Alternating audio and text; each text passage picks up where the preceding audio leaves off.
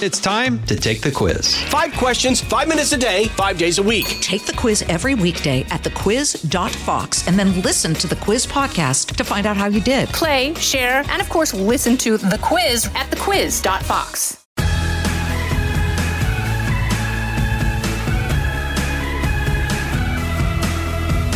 Whew, I just ran up here. Down here? Okay, my office is on the 20th floor. My studio is on the first floor, and I'm out of breath because I'm all over the place. But welcome back to Everyone Talks to Liz. I, I love to ask this type of question. Who's happy when they're handed down a multi year prison sentence? Any of you guys fond of that idea? Yeah, I didn't think so. But my guest today is actually happy that he was sent to prison because it changed his life for the better.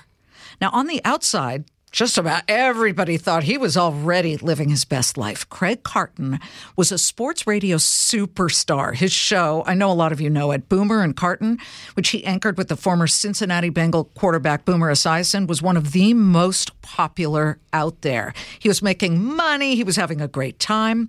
But on November 7th of 2018, he was convicted of wire and securities fraud stemming from this extraordinarily complicated scheme he came up with to pay off his gambling debts.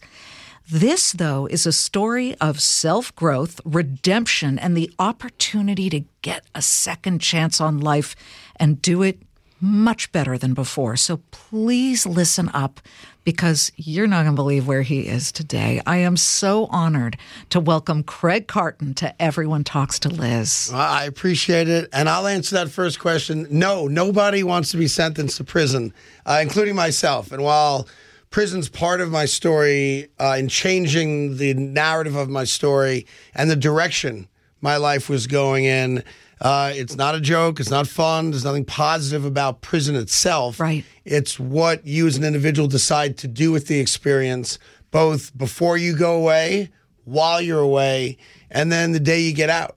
Because, you know, life continues.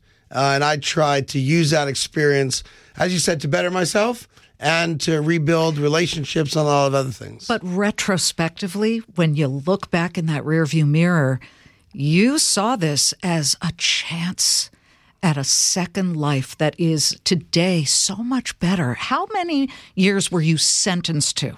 So I, I was sentenced to uh, three and a half. Yeah. Uh, so 42 months. I l- was in prison, physically in prison for a year, just over a year.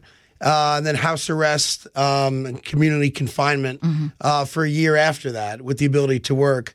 Uh, and my sentence has now expired. I served my time. I paid my, my price. Uh, still on probation Yeah. uh, for a little bit less than another year. But I was actually away and I was a number. And I say frequently when I speak to people now about my story and you know it's centered around gambling more than anything. Yeah. You know that there was a period of time where I was no longer Craig or Carton or the guy on the radio or really had a point in my life where you can kind of have your your sense of of worth beaten down and beaten out of you. Self-inflicted, mind you. But I was at that point where for a full year of my life and really beyond that, I was a number. And I carry that number with me to this day. So I have my prison ID with me at all times as a reminder that as I do rebuild things and I'm blessed to have new successes in life, professionally and personally, that I never forget the guy I was for albeit a brief period of time that that guy got me in trouble. And I carry that ID with me. Good for you. I, I, I know my listeners are dying to know exactly what kind of scheme you came up with, but I want to start with the great part that people saw from the outside, which was you, a big radio star, at the height of your success. Yeah. But there was a very, we call it the the dark pool on Wall Street, where there's dark pools of trading and it's very shadowy and it's dangerous. You had a very dark pool that you were swimming in. Yeah, I've watched enough episodes of Billions and Suits now to know I would have been a great lawyer on, those, on those shows. Whether it's real or not, I, for a period of my life, I would have fit right in. You know, the only thing I object to is I didn't create a scheme. I didn't have a scheme. I wasn't running a scheme or anything like that. I was certainly making bad decisions, and I was uh, involving myself with people I knew to be bad. And for whatever reason, I don't understand quite yet, uh, it, as I kind of go over my life with great clarity now, why I chose to continue to make bad decisions and associate with people who I knew weren't right, people who I knew weren't living their lives in the manner I always lived mine. Uh, and I'll always struggle with that decision because, like you said, you know, radio, as you know, it's a tough business. And I was blessed to get to a stage where I'm in the biggest market in the world. I'm in the top one tenth of 1% financially of people that do it. I've got success. I've got fame. I have a beautiful family. I have all the trappings of success. And I worked hard for them. You know, my first job in radio, I made $12,000 a year and lived in a retirement home in Buffalo, New York. And now here I am making millions of dollars in New York City, the toast of the town. Yep. Uh, and everything's great. And I would have had that job for 35 years if I wanted it. And I was self destructive. And that's all based on ego more than anything else. I started to buy into the character I played on the radio and lost sight of who I really was and all the hard work that it took me to get to that stage of success. Buffalo, 12 grand. You and I were actually in Cleveland at the same time. I was there from 92 to 93. I was 91 to 94. Yeah.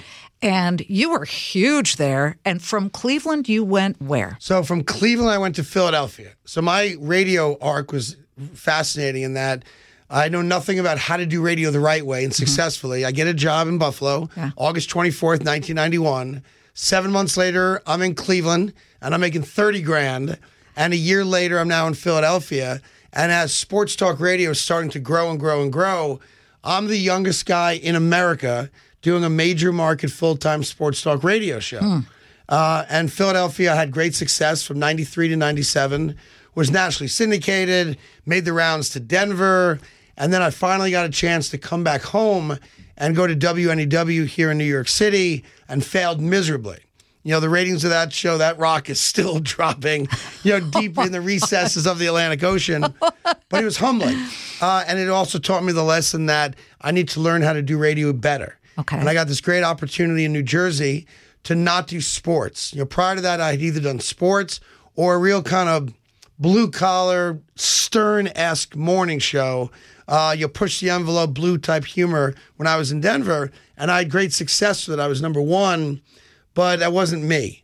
And when I got to Jersey, I had this opportunity to do a combination of some political talk, some guy talk, but more current events, lifestyle type talk. Mm-hmm. And it's there where I became a more well rounded broadcaster and then got to a level where New York came calling again. Yeah, that's very interesting. And and when I look at people who are getting into TV, local news, I say do it all. Don't just Yeah, do the chocolate festivals and the entertainment, which is fun.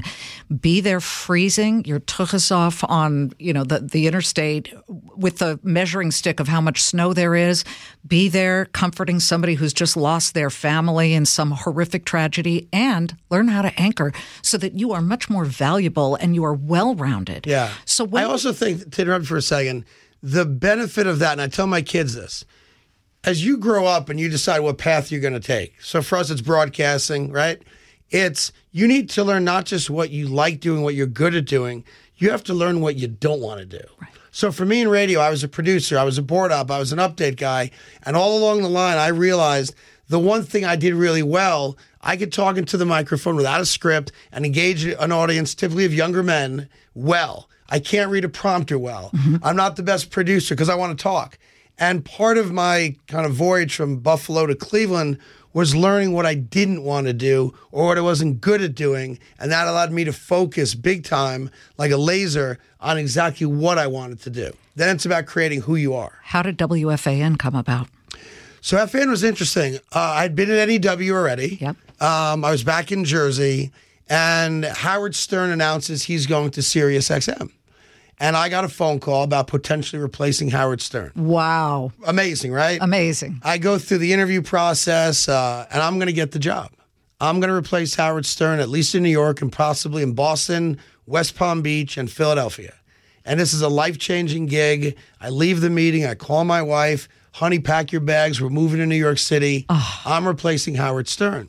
And at the time, the company that owned my radio station in Jersey, for lack of a better description, was more mom and pop. They weren't a big conglomerate. They owned a handful of stations. And I was very important to their bottom line because my show was so successful in New Jersey from a sales revenue standpoint. And they gave me the blessing to go talk. I got all the paperwork done, did everything above board and right. And unbeknownst to me, while I'm being offered the job to replace Howard Stern, they send a fax. If you guys even know what a fax is anymore, right? they send a Back in the day. Yeah, they send a fax to CBS at the time, and saying if you want to hire Craig Carton, it's two million dollars, and the number grows when you pick up the phone. Essentially saying we're not letting him go.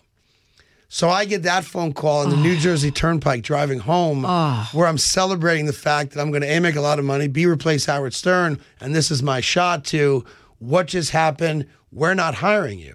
And I said, give me 24 hours to make it right. And they said, you got 24 hours, but you cannot get fired in those 24 hours. Oh, Which is my plan. I'm going to get fired. I'm available. and I went to the company and said, look, you represent like 70% of our bottom line.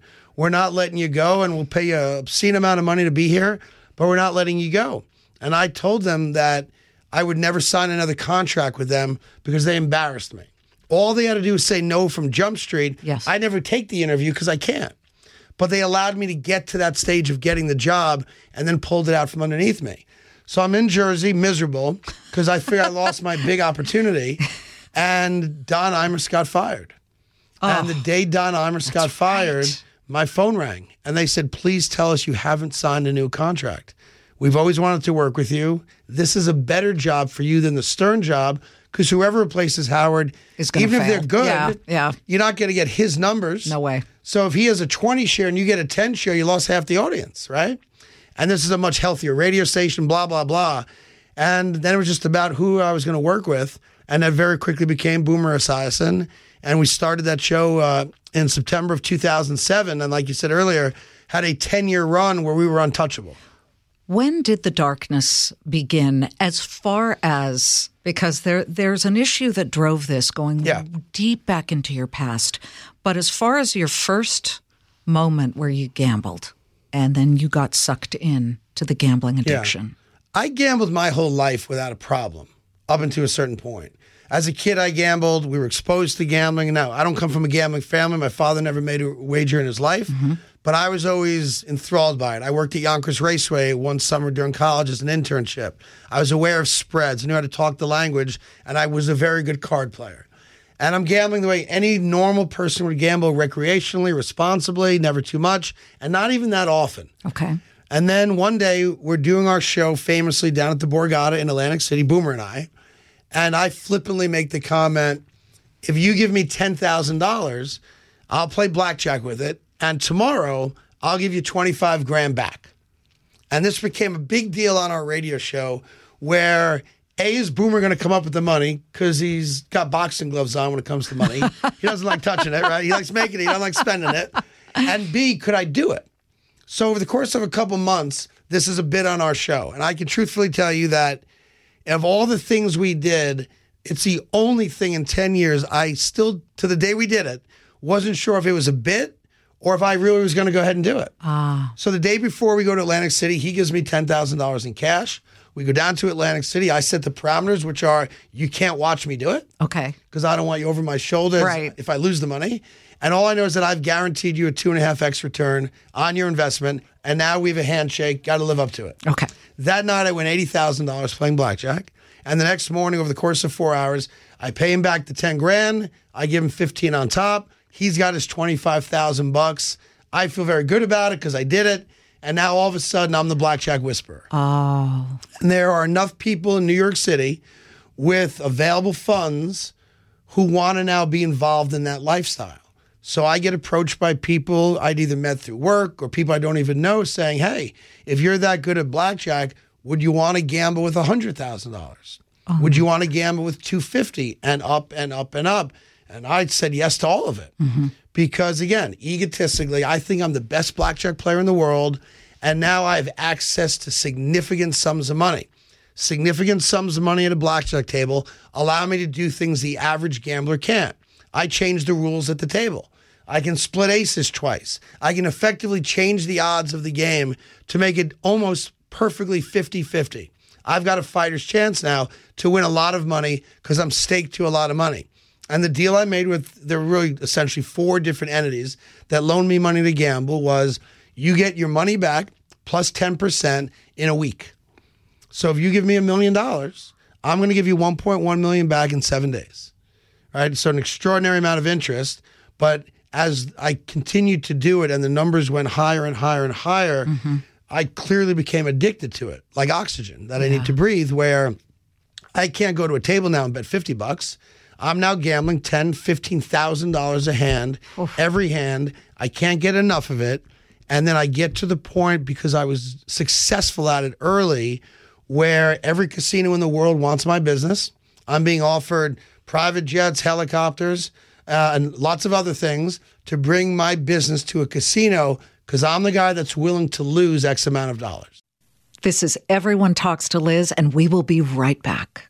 Did you know that every major diaper company either financially or vocally supports abortion? If that appalls you and you're looking to support a baby brand that aligns with your pro life, pro family views, then Every Life is your solution. Every Life firmly believes that regardless of where someone is from, what they look like, or whether they were planned or unplanned, every baby is a miracle from God worthy of love, protection, and celebration. Every Life offers high performing, supremely soft, premium diapers and wipes delivered right to your doorstep. Their diapers are crafted without fragrances, dyes, lotions, latex, parabens, or phthalates. And you can feel good knowing that every purchase with Every Life contributes to changing lives through their support of pro life organizations and pregnancy resource centers. Every Life is not just changing diapers, they're changing lives. Visit everylife.com to learn more. That's everylife.com. And don't forget to use promo code Duffy10 for an exclusive 10% discount on your first order today.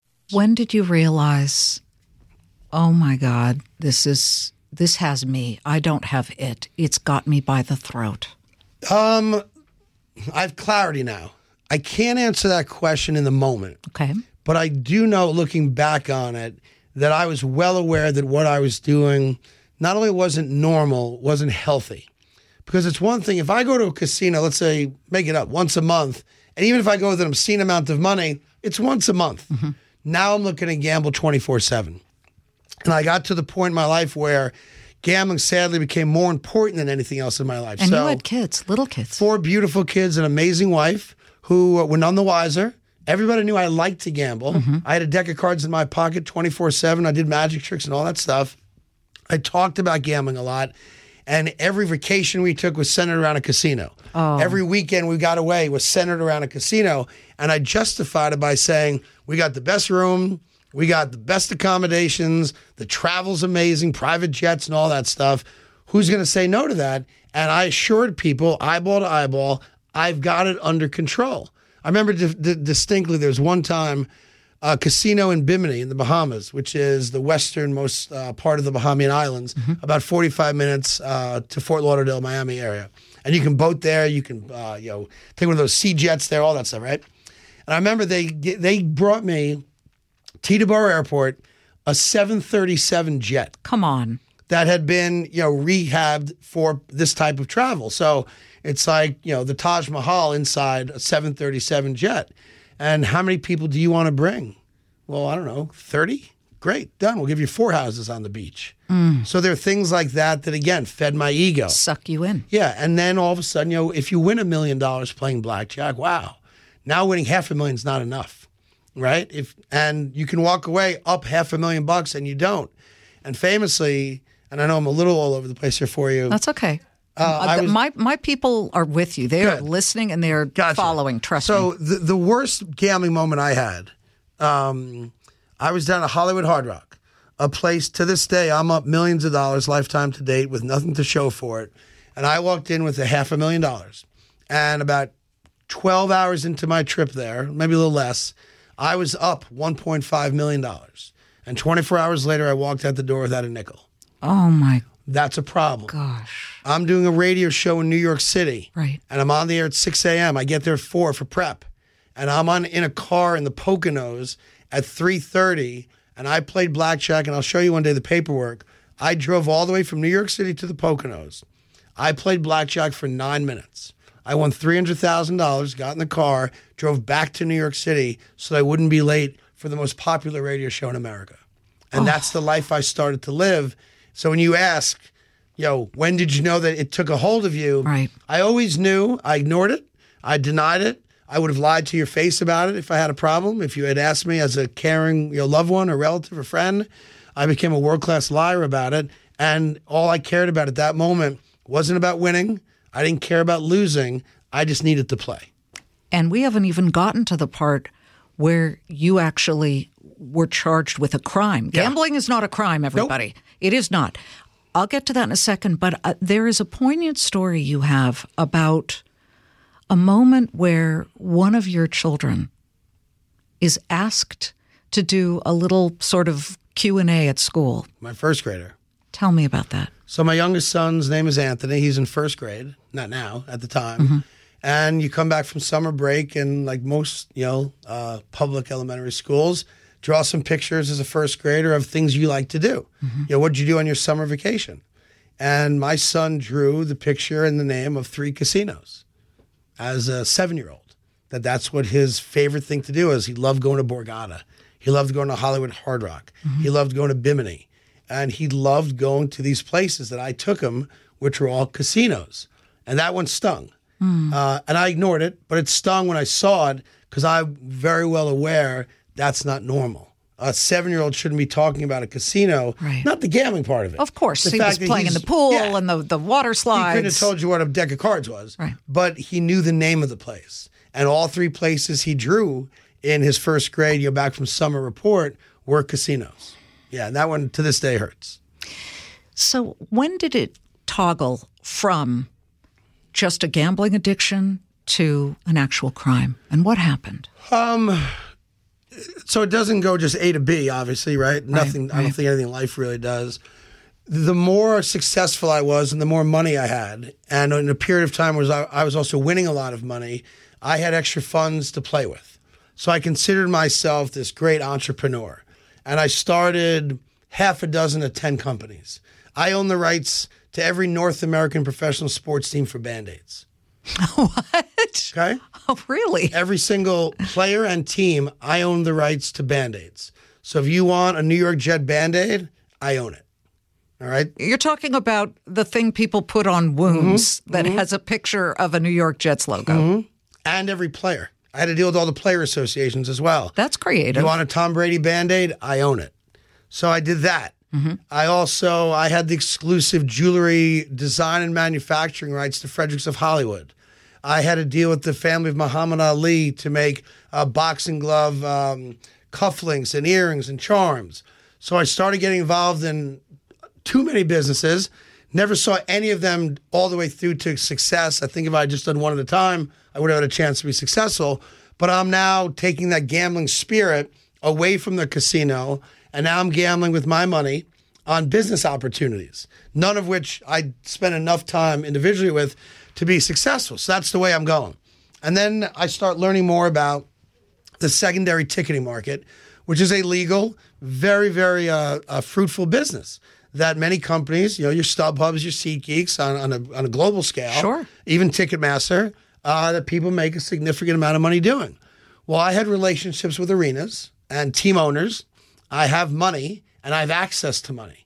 So why shouldn't I start buying blocks of tickets and selling them online legally and make money that way? Because I understand the math involved with it and the finances involved with it. It's a lucrative business. And very long story short, when the Super Bowl was at MetLife Stadium in New Jersey, I was friendly with uh, the guys at the time, they're no longer there, that ran Barclays Center in Brooklyn. And I called them up and I said, Who has the hold? Which means what a producing company or like a Live Nation, a production company or promotion company, who has the hold on your building, meaning who has the rights to your building the night before the Super Bowl, which is the biggest night of the year. Mm-hmm. And I kind of caught them with their pants down. They didn't have anybody. They hadn't even thought of the building was just under a year old. Other than Jay Z opening it, they're trying to figure out the concert business, and they're always going to be second to Madison Square Garden. The Prudential Center's open, and they're trying to figure out how to book the building. So I said, I'll take the hold. Well, what do you know about booking a building? I said, nothing. But I knew enough to ask. Okay. I said, give me 30 days. If I can't fill the building the night before the Super Bowl, I'll release my hold and do what you got to do. And at least I've given you some time to figure it out yourselves. Great, no problem, because we're personal friends. I go to CBS, who owned WFAN, my radio station at the time, and I said, guys, look, I got the hold on Barclays Center. It's mine. You guys have an outdoor um, a concert company. Let's combine forces. I'll turn it over to you. I'll be your partner. You book it. I'll take half the money. And now you guys have a great event the night before the Super Bowl. Yeah, and people are in town. They're looking for things to do. Great, we're in. So we booked the Red Hot Chili Peppers at Barclays Center the night before the Super Bowl. The Red Hot Chili Peppers get nine hundred thousand bucks.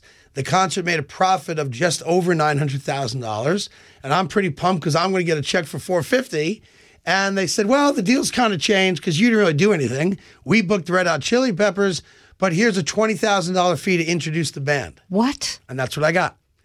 So I was incensed over that. Okay. And I Barclays then calls me. And Barclays says, listen, clearly you know how to book a building. I didn't. Mm-hmm. CBS did it. We want to put you in business to book our dark nights. And I start a company co-owned by Barclays Center called Dark Knight Ventures. Okay. Right? Thought it was clever, nothing to do with Batman. I'm going to fill the dark nights at Barclays. But I knew nothing about it. So through some other people, I was introduced to a person who had great experience in that business, booking events, had sold his company to Warner Music for like $13 million, was the guy. I meet him, I get in business with him, and that's where my story starts going downhill. Because at the time, unbeknownst to me, he had this secondary ticketing operation and it wasn't all on the up and up. Ah. He didn't have access to everything he said he had access to, but was able to raise a lot of money as if he did. So now I'm sitting here with these arena contacts and money, and I went to a hedge fund to get a loan to fund my purchasing of tickets on a grander scale.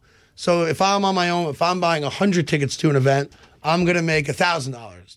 If I can buy a million dollars worth of tickets, you can do the math. All of a sudden, now I'm making legitimate, life changing, generational wealth money, and it's legitimately on the table. I can buy the best tickets before they go on sale to the public, and that's exactly what I'm going to do. So the hedge fund gave me $10 million to do that. Me thinking money was fungible, didn't realize that it matters what dollars you use to buy the tickets. Of course. So what I did, which is wrong, although I didn't know it at the time, which is why I don't like the term scheme. Okay. I used I had a Black American Express card. I bought two point one million dollars worth of tickets on my Black American. You can Express do card. that? You can do that. I need one of time, those. okay. I need a black American So- Express card. with when the money came in from the hedge fund, I used my credit card to buy the tickets, and I used the liquid cash that they wired into a bank account to gamble. Ah, okay. So my my argument, my defense, why I wasn't offered a plea deal, but I wouldn't have taken it if I was. My defense going into court was I bought everything I said I was going to buy. The hedge fund took the stand and acknowledged they saw every ticket I bought. They agreed that I bought every single ticket. I bought every ticket. We showed the tickets on display, but I didn't use their money to buy the tickets. Craig, you hear the judge say, you will be sentenced to three years in prison. What was that moment like? Um, worst moment of my life for sure, but it was worse than that because the judge in my case, and I, I don't talk a lot about this and won't until I get to next year, and then I'm happy to come back and you know fill in a lot of the blanks for you. But she was a fan of mine. She listened to me on the radio. Before she sentenced me, she opened up her soliloquy by saying first time, long time, which is a kind of code that callers to sports talk radio stations say when they're calling their favorite show for the first time. First time first-time caller, long time listener. Bingo. That's how she opened up. And for a brief second, I thought, I'm good. Right? Now, the problem is that the jury then found me guilty.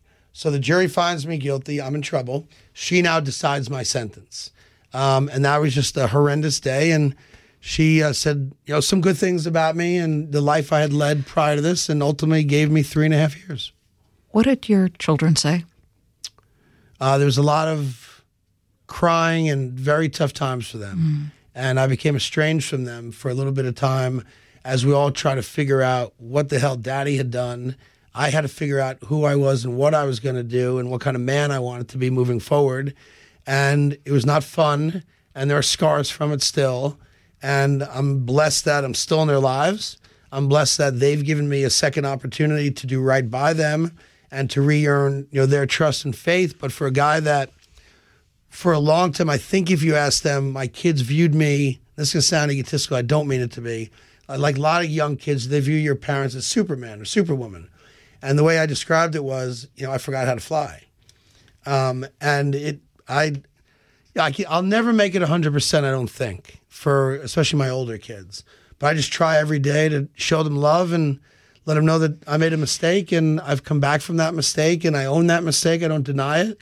And I think it's a it's a valuable lesson to a lot of people, including my kids, that you're not perfect and bad shit, pardon me, bad stuff's going to come along your way, whether it's self inflicted or not. And how you react to those bad things really determines who you are. This is Everyone Talks to Liz, and we will be right back.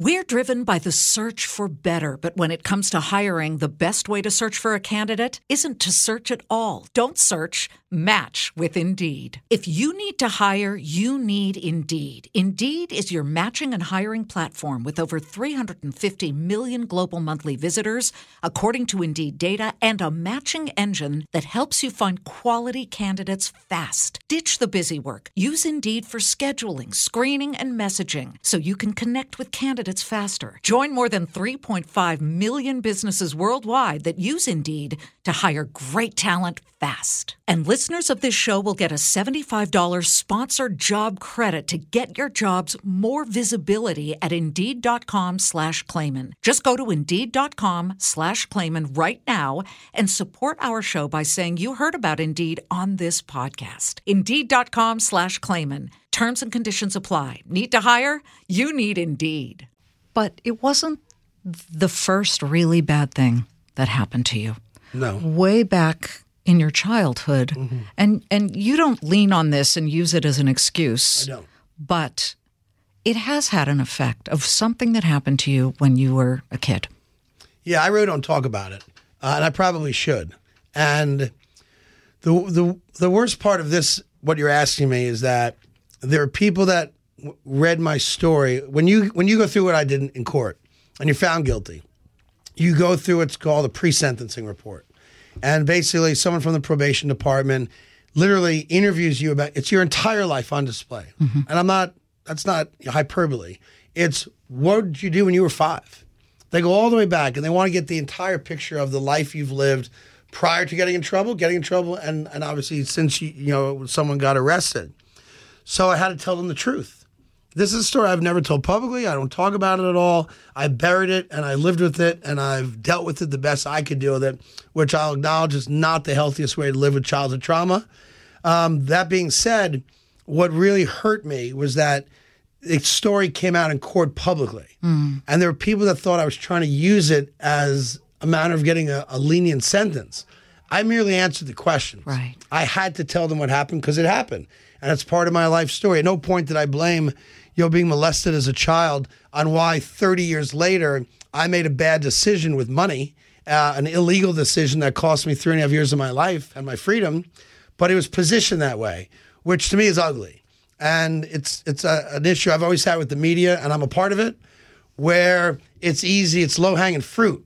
So let's attack the guy that's down. And by the way, I have enemies in media because I have a big mouth on the radio. There are people that were gunning for me and happy that I got in trouble, celebrating my demise. So this was another opportunity to say what a bad guy he is. He's inventing a childhood trauma to save his ass from prison. And that's just not the case. I never blamed it on that. I merely told the probation officer, this happened to me. And maybe it's why I gamble.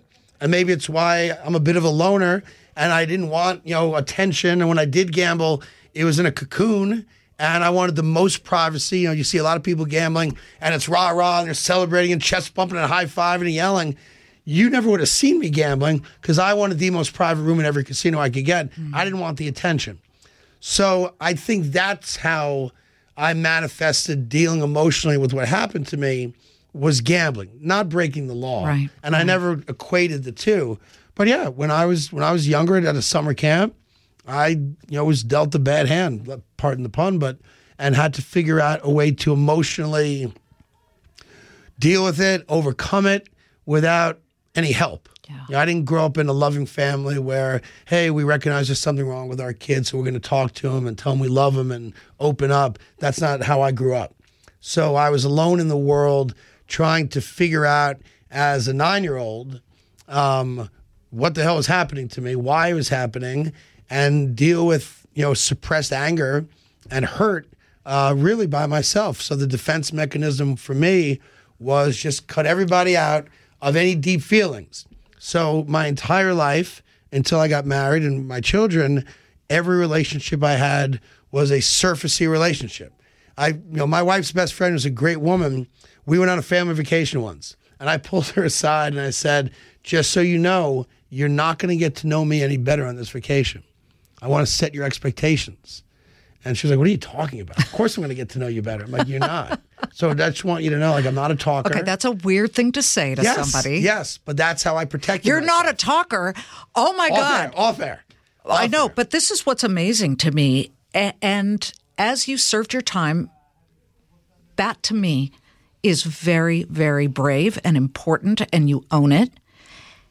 You get out, and let's fast forward to, Can I stop you for one second? yeah, I just want to do a callback to what you said at the very start of this.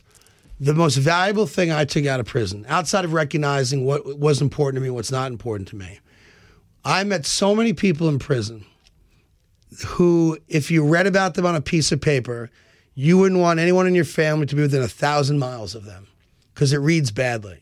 And I would say I walked out of that place with a greater empathy for other people and other people's situations uh, race, color, creed, religion, any of it, didn't matter.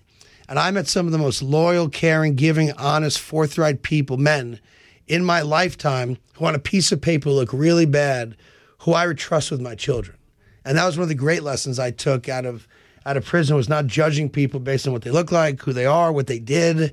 That there's a story there somewhere. You just have to be willing to find it. well, giving people a second chance. And let's Yeah. get to the second chance you got yeah, blessed. today.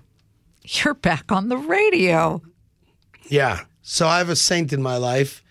Um, he doesn't like when I talk about him, so I won't say his name. Okay. Who told me when I got out of prison, he ran the radio station uh, in New York, uh, both before I went away and when I got out. He retired, and he came back to work at WFAN for one reason and one reason only: to make sure that I was okay and got a job. Uh-huh. But it wasn't when I got out of prison. So the deal he made with me was when you tell me you're good personally, when you and your wife have started to repair the damage you caused, when you and your kids are in a good place, when you're in a good place, mentally, emotionally, physically, I will take your call. But I will not take that call until that day. So don't call me, you know, until you think you're ready to have that conversation because I have a lot of tough questions for you. How long did it take? So he came to visit me in prison. So we talked a lot throughout you know my time there. Um, but I got out in June, and I started working. This is 2020. I didn't go back on the radio for almost six months. So November 2nd, I think it was, I got the job and was back on WFAN doing afternoons. That ultimately led me going to Fox Sports. But you know, I think we all these people in our lives, whether we recognize it in the moment or not, who you know are there for us and will be there for us, and we have to recognize that they exist. You know, one of the things I didn't do was take fair stock of who's in my corner, who's not. And I'm not talking people that needed stuff from me or wanted anything from me, just unconditional friendship.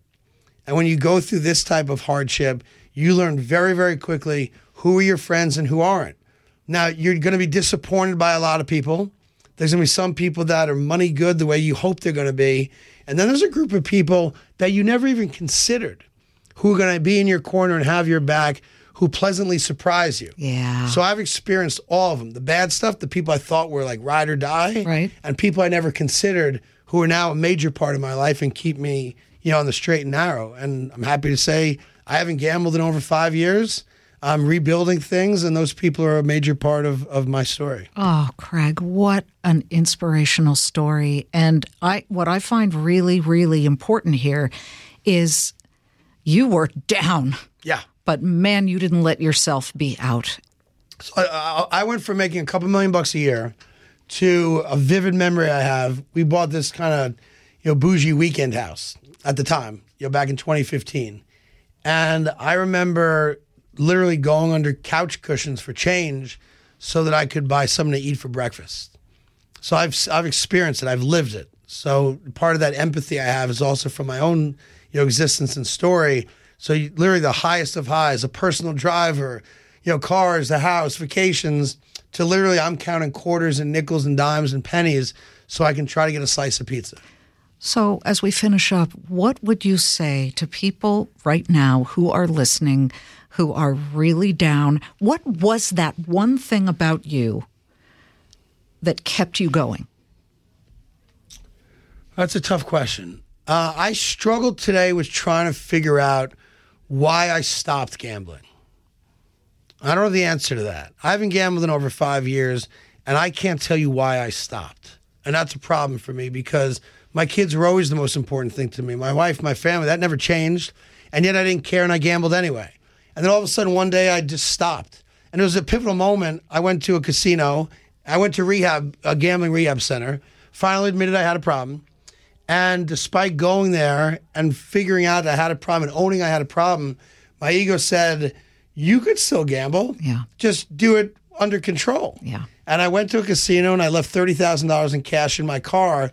And my deal with myself was if you lose the money you go in with, you're not going to go to the car and take the 30 grand you know is in there. I made a wager with myself. And over a couple hours, I lost the money I had in there. And I went right to the car and I got the 30 grand, lost that. And that's the last time I ever wagered. The lesson I think is look, it's not easy. No. You know, recovering from addiction's not easy. Oh, let me rephrase that. I, I think overcoming addiction is easy. Will, having a willingness to overcome addiction is the fight. And that those are two very different things. Once I decided I was never going to gamble again, not gambling is easy. It took me a long time to admit and actually say, I'm not going to gamble anymore because it costs me everything and I don't want to live my life that way. But overcoming it was the easy part. Wanting to overcome it, and I know it's semantics, was the very difficult part. And I think that is the hardest part for addicts, wanting and committing yourself to overcoming it. But, you know, I'm like a poster child for second chances and a poster child for people who did wrong. No one wronged me, self inflicted wounds. And I had a choice I had to make when I got out of prison. You know, I'm going to live another 50 years, knock on wood. What do I want that life to be? You know, no job is beneath me. Right. But who do I want to be? Who do I want my kids to see? And it does take work. You don't fix these problems overnight. So I think if you're willing to put in the work, if you have a support system around you, and I'm clearly blessed to have a support system around me, people that love me and care about me, and now believe in me again, you can overcome anything. But it starts with you. And that's the most important lesson of all of this is no one can do it for you. And you can blame the world. You can howl at the moon all you want. But until you're willing to look in the mirror and own it without shame, you can have all the regret in the world, but you have to own that it's you. And once you do that, life gets better, like overnight gets better. Because I used to have shame that I was an addicted gambler, compulsive gambler. Because who wants to be an addict? Who wants to admit to other people, I'm an addict, whether it's drugs, booze, gambling, whatever it is? I never wanted to admit that. I had great shame with it. And once I overcame that, which is all ego based, I now talk about it. And part of my life now, every day, is counseling young gamblers who are at step one of their recovery. Excellent. And I get great satisfaction out of that. But I'm living proof that there is no hurdle you can't overcome. You may never get the financial success you had. You may never have the big house or the nice car again, but there is a life absolutely worth living if you own the fact that you're the problem. And that's my message. He's got his, at least part of his bougie life back because he scratched and clawed for it. Craig, what a great story. Thank you. I did have sushi for lunch. So, yes, I have a little bouginess. A little a little bougie. bouginess back in. Yeah. Well, thank you. Thank you. so much. Craig Carton, Fox Sports. What time can they? So it's Fox you? Sports One. It's seven a.m. to nine thirty. Okay. We do it right out of here, out of New York City. It's uh, now on Fox Sports Radio on Sirius XM, and I appreciate this platform because what I what I say a lot, if I may go on a soapbox just for thirty seconds, is we need to start humanizing addicts. Yeah.